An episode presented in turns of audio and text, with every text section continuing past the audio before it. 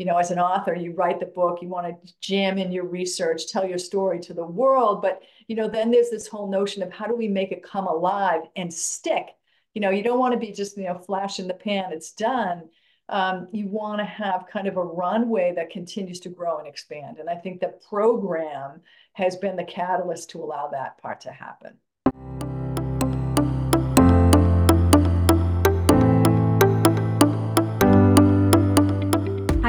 Welcome to the Book Desserts podcast series. I'm your host, Carrie Dobson. I'm so excited to have you here as we explore the sweet side of author led groups. This podcast is for you if you're already an author or you have a book in the making. And when you think about the impact that you want to have, yes, you have your book and you want to go beyond your book and you want some of that work that you're going to do out in the world to include groups. I hope you're ready for this tasty exploration of author led groups. Let's jump into this next episode. Well, everyone, welcome to this episode of the Book Desserts podcast series. I'm excited today. I have another guest. Uh, I have Linda Rossetti, the author behind the book, Dancing with Disruption. And she's going to actually talk to you a little bit about her book and the certification program that she created around the book. So, first of all, welcome, Linda. Thank you so much for joining us today. Oh, Carrie, it's an absolute pleasure to be here. I'm so excited to talk about the book, but also about the excellent program that you helped me deliver. Awesome. Well, why don't you start us off telling us just a little bit about you and the work you do and how you came to write this book? I am somebody who has spent most of my career, which now is nearing 40 years, um, in this world of transformation, which sounds kind of funny, but I've always been in a place where companies or organizations are going through radical changes. But in the last 10 years, I've turned my attention to what happens in individuals' lives, particularly in how we respond to what I'll say is a crisis of many, many forms, right? It can be, um, you know, something personal, something professional. Um, it can be prompted by something that's planned or unplanned, or, you know, a comment by somebody at the supermarket checkout line, right? How it happens is less my interest, but how we respond to moments when, you know, disruption or um, you know, our world goes upside down is what fascinates me. And I've spent the last 10 years researching and writing about that. And my most recent book is Dancing with Disruption, a new approach to navigating major changes. And it's really a book about setting a new context for understanding what's happening when we feel like, oh my goodness, it feels like the ground fell out from underneath us. And then giving people the tools to navigate, you know, to respond differently, right? Um, in those moments. So um, it's a labor of love. It's told through stories, both my own, because I've gone through many transitions in my life, but also through the stories of the people who joined me in my research. And they're from all walks of life around the globe. Um, and it was a great honor to do the work and to write the book. Love it. And, you know, as you said, you tell it through stories, but then you also include the tools and you include great descriptions of the tools, questions that people can ask themselves, and this whole journey that people can go through to reflect on their own. And you have also created a certification program around the one of the tools and techniques in the book. Um, can you tell us a little bit about how you knew you wanted to go down the route of certification programs and a little bit about you know the the process you went through to to know that was what you wanted to do. Sure. Well after researching right this world right i sat with groups of people leaders individuals who had gone through major transitions in their careers and in their lives. And it two things came out so clearly from the research right? It was nearly 400 people participated. The patterns were so clear one was is that we really lack the vocabulary and understanding to really say what's happening at those times. And the second was is that we had an underdeveloped set of skills to navigate those times. And so many of the skill solutions, if you will, are in the book. And one is important uh, for many reasons. It's a re- an emotional reframing tool called HAIL. Um, and because of how critical it came out in my research and how present it is in the kind of academic and scholarly research in this field.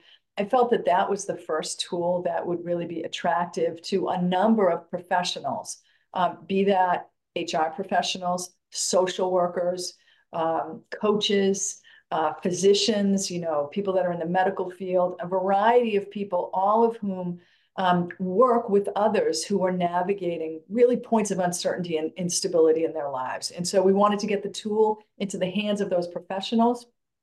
And it was clear to us that nearly all of those professionals seek continuing education credits to keep their to keep their kind of um, licensing, uh, you know, up to date. And so that was really the first um, kind of inkling that we said, well, maybe we'll seek, accreditation. And we started with the International Coaching Federation um, for the premier tool, which I said is HAIL, an emotional reframing technique.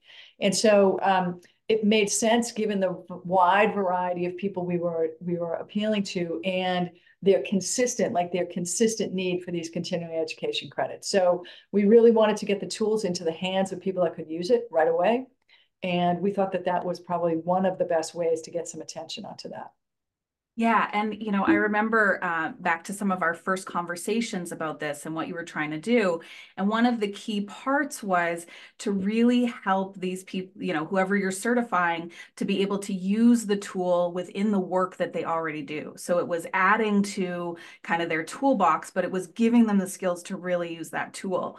What was it about the group environment or kind of having a group program that was most appealing to kind of getting people that skill set?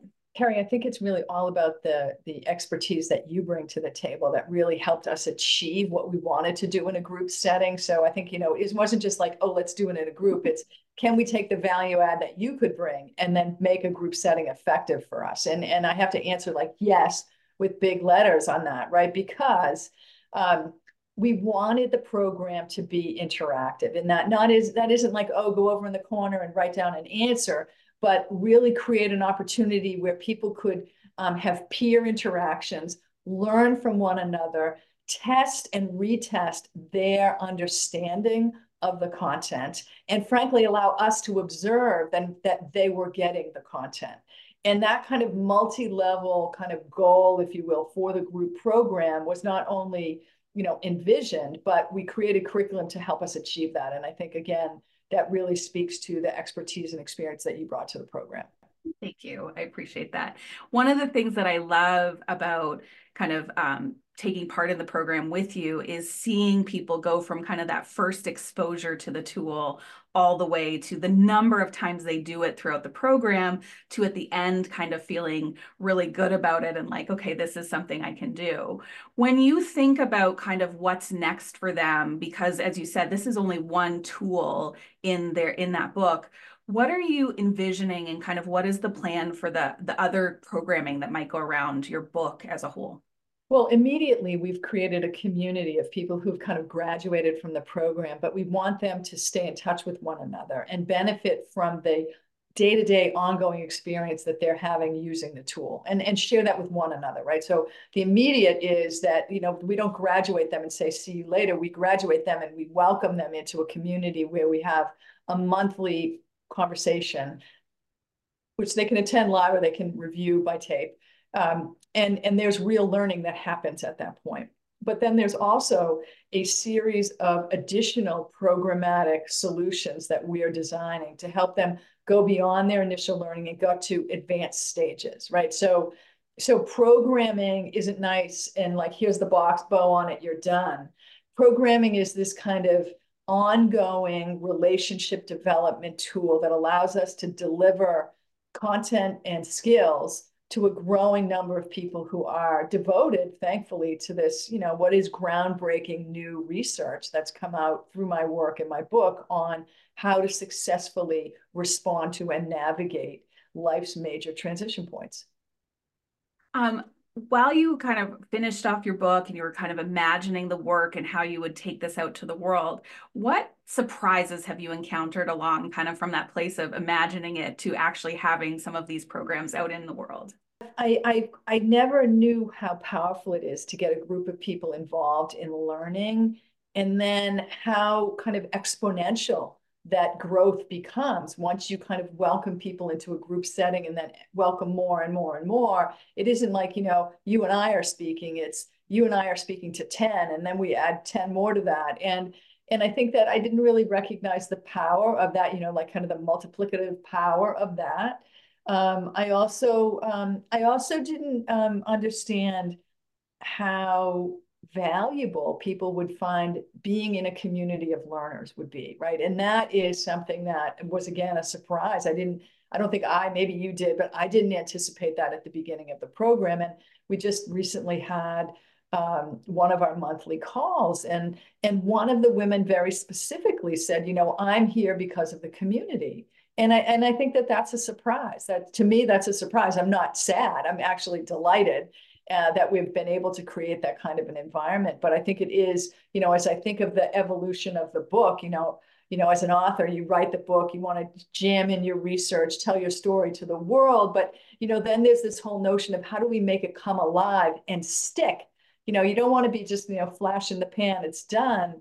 Um, you want to have kind of a runway that continues to grow and expand. And I think the program has been the catalyst to allow that part to happen. It's beautiful. And yeah, that that ability, you know, not all books create community. And part of that is because the t- tools and techniques that are in it bring people together, but then you have built the support around it that facilitates that connection that so many people are looking for. And who knew? Right. it's awesome. Um, I'm curious, what's one piece of advice you would give to an author who's, you know, either at the end of their book or the book is done when it comes to kind of thinking about group programming or group certifications? Oh, they have to work with you. I have to say, right? My one piece of advice is take a good long look at the skills that Carrie brings to the table.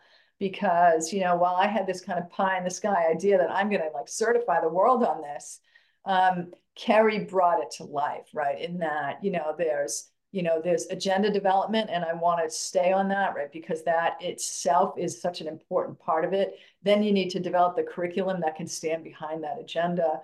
Um, and, and really then it is making the program come alive. And we tested it both in person and online, right? We tested multiple formats with different kind of leaders, right? You know, we had people who were coaches in one, but then in the subsequent, you know, we really mixed it up. We had HR leaders, we had business executives, we had physicians, right? You know, we had all sorts of different people at the table. And so I think all of that, our ability to anticipate or envision an agenda, create a curriculum, and then create a facilitation cadence that would allow all of those people to learn from one another was really, you know, quite extraordinary. And I, I benefit you and your work uh, with that. Oh, thank you so much, Linda. I really want to thank you as well for just taking part and, and sharing this, your experience with, with working with me, but also with group certifications around your book. So thank you so much for doing that with me today. Oh, it's been a great pleasure. Hopefully that conversation with Linda got you thinking about your own group program when it comes to your book.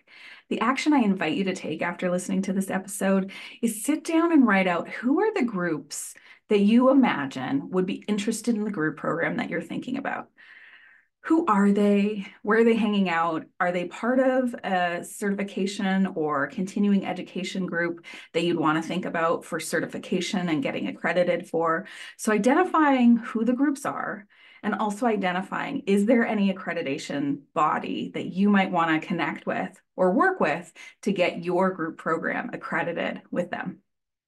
Well, authors, that concludes this episode of the Book Desserts podcast series. If you're ready to start exploring how to go beyond your book with group programs, I encourage you to visit our website at jjdak.com. That's jjdak.com. On there, you can download our Design Your Groups with Ease workbook, which has some great checklists and questions you can ask yourself when you're thinking about designing your own group. If you're more interested in having a conversation with me, your host, Carrie Dobson, you can go ahead and book a complimentary group program clarity session right there on the website. I'd love to have a conversation with you about your book and about your group that you'd like to put out into the world. Until next time, may your dreams be filled with your own book desserts.